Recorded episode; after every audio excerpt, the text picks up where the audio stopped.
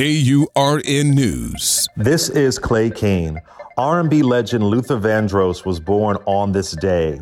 Born April 20th, 1951, Luther Vandross Jr. grew up in New York's Lower East Side and the Bronx. In 1975, his music career kicked off when he co-wrote David Bowie's Fascination and Everybody Rejoice for the Broadway musical The Wiz. His 1981 album Never Too Much reached number 1 on the R&B charts.